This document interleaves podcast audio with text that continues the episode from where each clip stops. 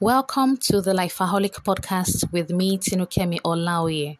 It is my prayer that every episode of this podcast will help you to gain clarity, live intentionally, and move with courage towards your God given desires and goals. You're listening to Season 3, Episode 5 Your Seed of Greatness. Last night, I had a tangerine after dinner.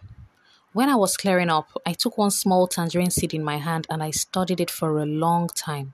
It was so small, so very small.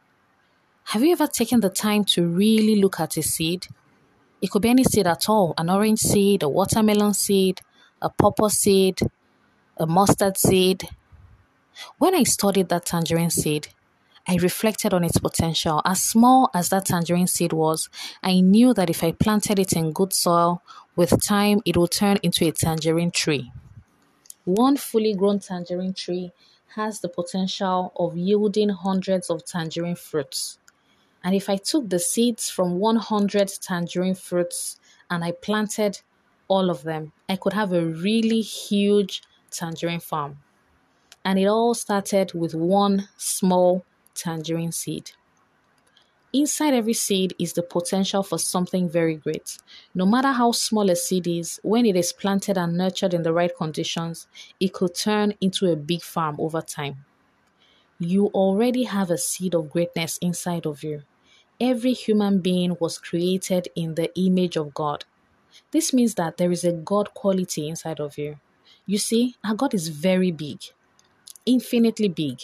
And inside every person, He has released a part of Himself in the form of a seed with awesome potential. So, regardless of your personal story or background, you were created with the seed of greatness. Inside of you and within your life story, within your life's journey, lies a seed that has the potential to turn into something great if you plant it. And it may look small now, but remember that even though seeds are always small, they have the potential to become something really big. However, like the farmer knows, the process it takes for a small seed to yield an amazing harvest is not always an easy one. There are always steps in between. So, how do you turn your small seed into something huge and worthwhile so that it may fulfill its potentials? Number one, acknowledge that there is something of great value inside of you that has the potential to be huge. Believe that you already have the seed of greatness. You need to believe it first before you can find it and nurture it. Number two, find your seed. Go on a path of self discovery. Don't be afraid of what you're going to discover. You were created with unique talents and combination of talents. You have a unique story, a unique journey. Ask yourself questions, talk to people, find out what you have because you have something. Number three, plant your seed. When you have discovered what it is, you must plant it. This simply means that you nurture it, you protect it, and you use it it's not enough to find and discover what you have. You must use it, sharpen it, and turn it into a blessing for others. Otherwise, it will never realize its potential for greatness. Number four, protect your seed. Once you have discovered and planted your seed, protect it from the wrong influences and the wrong environment. And don't despise it or compare it to another person's seed. An orange seed is smaller than a mango seed but they both have the potential to birth a huge farm and a successful harvest. Number five, pay the price of time. A seed does not turn into a big farm overnight. It does not turn into a huge tree in one day. When you plant a seed, you nurture it, water it, and tend it for a while before you begin to see any progress.